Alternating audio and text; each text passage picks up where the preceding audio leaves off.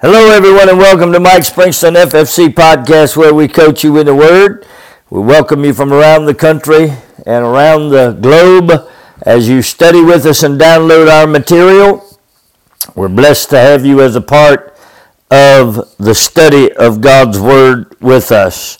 Um, we um, want you to know from wherever you are, we would welcome hearing from you at MikeSpringstonMinistries.com springston56 at gmail.com, ffcma.org, or through Family Fellowship Chapel's direct messaging. Um, we also want to remind you of our book, I Surrender, Amazon, by, in Amazon or in your local bookstores. Uh, today we're going to go into part two of when does one receive the work and the gifts of the Holy Spirit. And uh, in part one, we began by talking about the cross and we entered into the second portion of Christ's work, which was the tomb. And we're going to pick up on that today as we proceed to show you how the Holy Spirit works in coordination with the acts of Jesus Christ.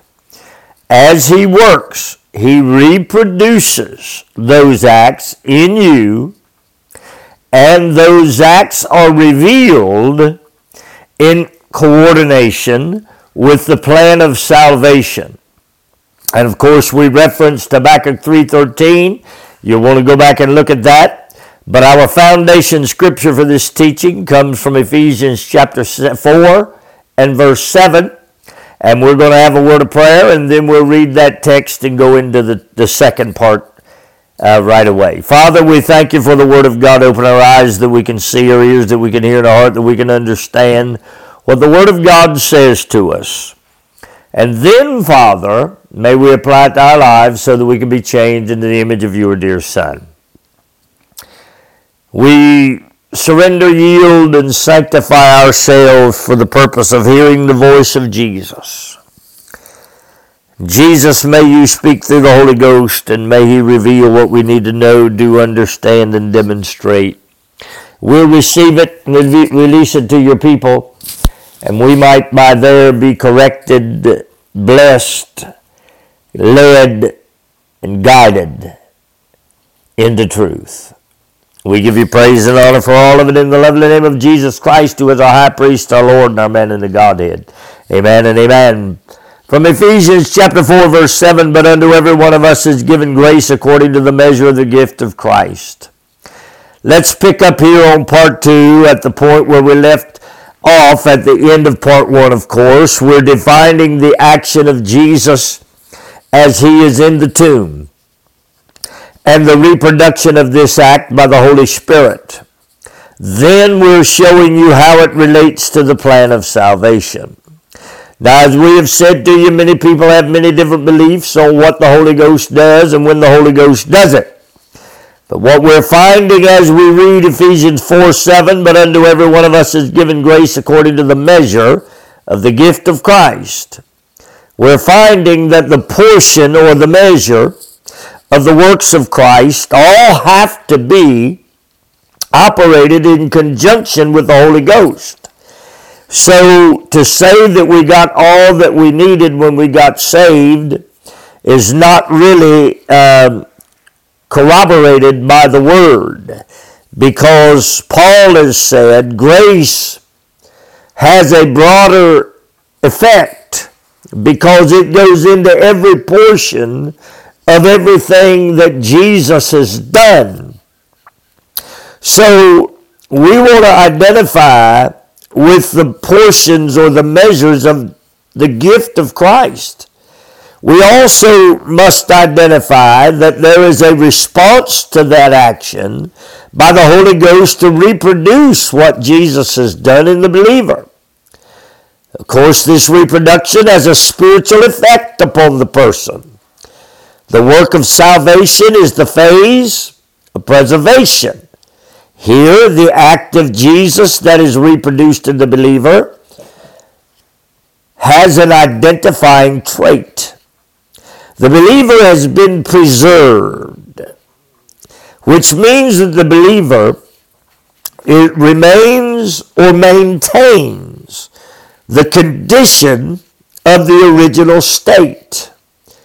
Now, what is then the identifying trait that comes from the death of the flesh in the tomb? Well, Paul told us that in Galatians chapter 5, what the death of the flesh would look like. Remember, he identified the works of the flesh, the lust of the eye, the pride of life, the lust of the flesh, and then in verse 22, he says, but the fruit of the Spirit. Now, where is the genesis of the fruit of the Spirit? It comes from what man has been given in the action of Jesus through the death of the flesh that gave him the ability to die to the flesh and begin to maintain the original state, the original condition of the spirit man, reconnected to God. Here's what Paul said. Fruit of the Spirit is love, joy, peace, long suffering, gentleness, goodness, faith, meekness, temperance. Against such there is no law. They that are Christ have crucified the flesh with the affections and lusts. If we live in the Spirit, let us also walk in the Spirit. These are great words. So the reproduction of the act that Jesus has done is accomplished in us. And we're now producing the effects of the original condition. Of course, there are nine fruits generated in the believer when the flesh dies. These have no law, no law of sin and death any longer to impede their existence. Notice in verse 24, they that are Christ have crucified the flesh with the affections and lusts. Because of this reproduction, the flesh is crucified and dead. The believer no longer operates by the affections for earthly things and the lusts for anything. Verse 25 tells us what's been preserved into the original state. And we now live, my friends, in the Spirit, and we walk in the Spirit. That is what has been preserved into the original state. What Spirit is that? As I just said, it's the original state which God designed in man in Genesis 1. What is the designation of that Spirit? Well, it walks and lives in the Spirit.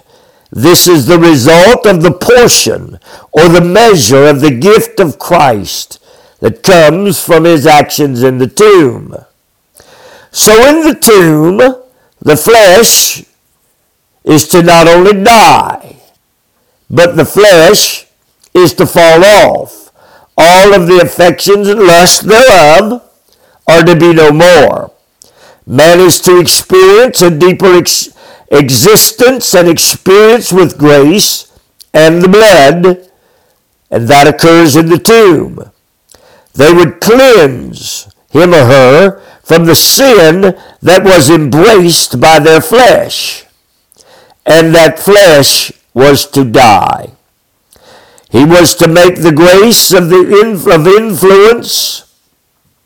He was to take it and be transformed by it. That transformation would come with nine identifiers that Paul called the fruit of the Spirit. Now, the Holy Spirit was to reproduce the death of the flesh in the believer and the believer was to no longer be a servant to the things that we know of as pride or lust that are caused by earthly and fleshly living. Now, if we stop here, what have we accomplished? Well, we've been saved and we've been exercised, we've exercised the idea of dying to the flesh. We've designated the understanding of a concept concerning spiritual things, but we have not persuaded the required, or pursued rather, the required steps to ensure that what was supposed to be done in fact occurs. Now, what do I mean? People get baptized all the time. They're taught that they're buried with Christ and resurrected with Him. Yes, that is the pervasive teaching. But is it the correct understanding?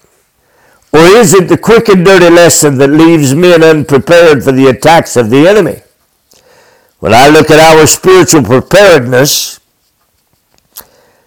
I'm kind of led to think we've accomplished a topical operation that remained very much so attached to an earthly outcome.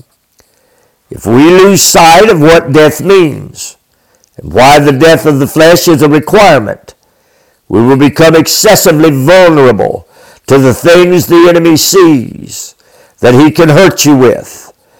We must follow and imitate Christ if we're to live a life that can produce his promises of being an overcomer.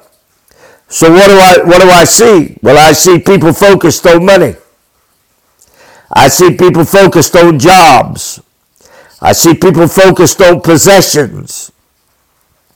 I see people focused on things.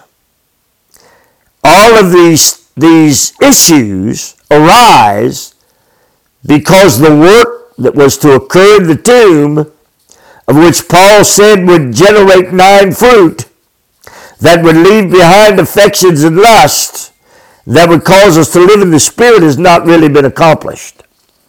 Anytime we think more of the earthly thing than we think of the spiritual thing, then we have not died to the flesh. The work that Jesus has done in the tomb has not accomplished its desired result. What am I saying? The Holy Ghost has not reproduced the death of Christ in those who are lusting after things of this world. I'll say it again. The Holy Ghost has not re- reproduced the action of Christ in those that are lusting after the things of this earth. Now, how do we know it?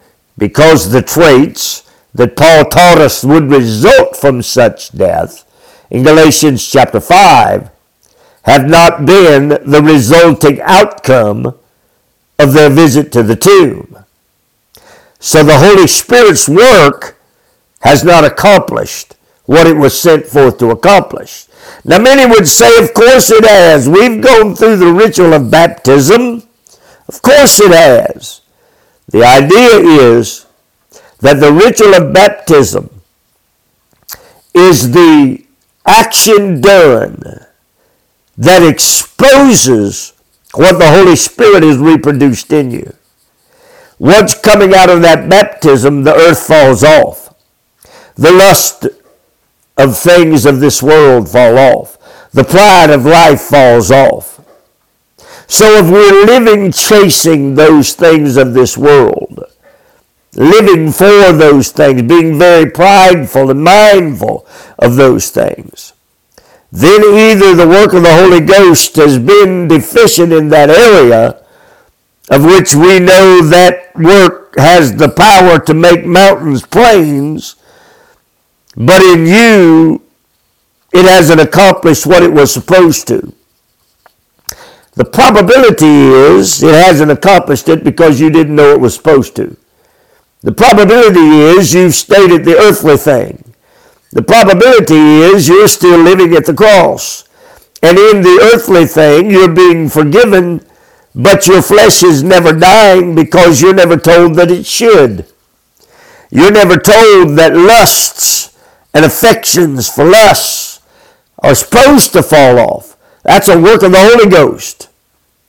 But because you don't know that, you live your life seeking and searching after things that have no spiritual content and that actually drive you back into the work of the cross.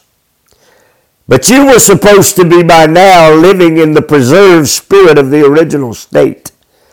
My friend, there's something here that the church has missed. And we can simply look at how earthly we are and realize that we are earthly because we have remained in the earthly thing.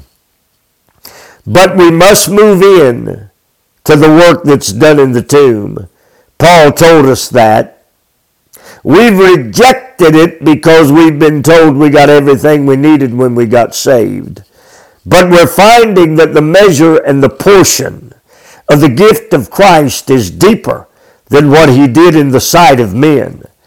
It now goes into the spirit man, where Paul says out of that spirit man is going to come nine generated fruit that are going to identify what has been done in the tomb is being reflected in you. Now, my friend, that seems to me to be very easy to understand. But in our modern day theology, it's not uh, taught that way, and therefore we live vulnerable. We live vulnerable to so many things. Just think if that job that you so loved got cut or canceled. Just think if that house you live in and you so revere burned to the ground. Just think if the cars that you owned all of a sudden had no gas to operate them. Just think if the husband and children that you have put on the pedestal so highly that you have neglected God because of them, something were to happen. Just think. Just think if the money that you so worship and the power that you so think that it brings, all of a sudden your wealth became nothing. You know, we live in a day where every one of those things can happen. We live in a day where money's being devalued. The automobile is about to have no gas. Uh, we saw a complete community somehow or another burned down in Maui. Think about it, friend. We've seen loved ones mysteriously pass away at young ages. My friend, our hope and our intention cannot remain in the earthly thing. Paul said there is a deeper portion and a deeper measure in Christ Jesus. So if we lose sight of what death means and why the death of the flesh is a requirement, we just simply make ourselves excessively and extremely vulnerable to the things that the enemy sees that he has the opportunity to hurt us with. Because then we will begin to say, Where is God? Why didn't God? How come God? I can't believe God let this happen. Why me? Oh, why me? My friend, the scriptures are clear. We must follow and imitate Christ if we're to live a life that can produce His promises of us being more than an overcomer. Now, as we release our flesh, in the tomb, here's what transpires. The Holy Spirit begins to reproduce what Jesus has done to your flesh. He reproduces the death in your flesh to sin. Your flesh now becomes subservient to the process of salvation. In the tomb, the Spirit of Jesus is preserved. So as the Holy Spirit reproduces the actions of Jesus in you, your spirit man is also preserved, and as I've told you, it returns to its original state. That's what preserved means. What a glorious station the tomb now becomes. We here are made by the force of the actions of Jesus to be free from the evil associations and actions of our flesh. We're preserved to be ready for the next step in the development. Well, now we see we are now preserved, and our, our physical self, our flesh man, reproduces nine fruits. And when it does, from those nine fruit, we know that the Holy Ghost has reproduced the actions of Jesus Christ in the tomb. What have we seen here? We've seen the action of burial by Jesus, the reproduction of that burial in us by the Holy Spirit, who is revealing Jesus to us. then the concurrent display of the plan of salvation that demolished the head of the house of the wicked. And we are preserved and ready for the next step. The next step will follow quickly as Jesus did all of this in a three day period. Now, that's the thing I want to stop here just shortly and say. The actions that I'm teaching Jesus accomplished in a three day period. Because we don't know that we are supposed to go through these portions, we go to the cross and stop there. We never partake of the work of the reproduction of the Holy Spirit in the actions of all of the six works that began at the cross. Now, the next step will follow quickly as Jesus descends into the region of the damned. Here, he takes the sin of the world, which includes mine and yours, and returns those sins to their place of origin. Now, remember, we have a new place of origin in our spirit man because we died to the flesh and reflect that in the nine fruit of the Spirit. Now then, the old spirit man has to be deposited in the place from which there is no way out. How do I know that? Because Jesus is going to lock the door behind him. And anybody that ever goes in there after he leaves will be cast over the wall. So he's going to take your sin and my sin and we, together with him, are spiritually going to go into the region of the damned, deposit our sin there, and then have the Holy Spirit extract us. Now watch. Taking my and your sin into that origin, he arrives there, he appears to be nothing more than just the ravages of sin. But hell is unaware of the fact that his spirit man has been preserved in the tomb. It's in its original condition. They're unaware of the fact that his flesh is well prepared to be left in hell, but his inner man is by no means ready to remain in this disgusting environment because it has returned to its original state. So the Holy Spirit comes to retrieve him from hell. Sin is laid there, and it no longer is a part of the person of Jesus Christ.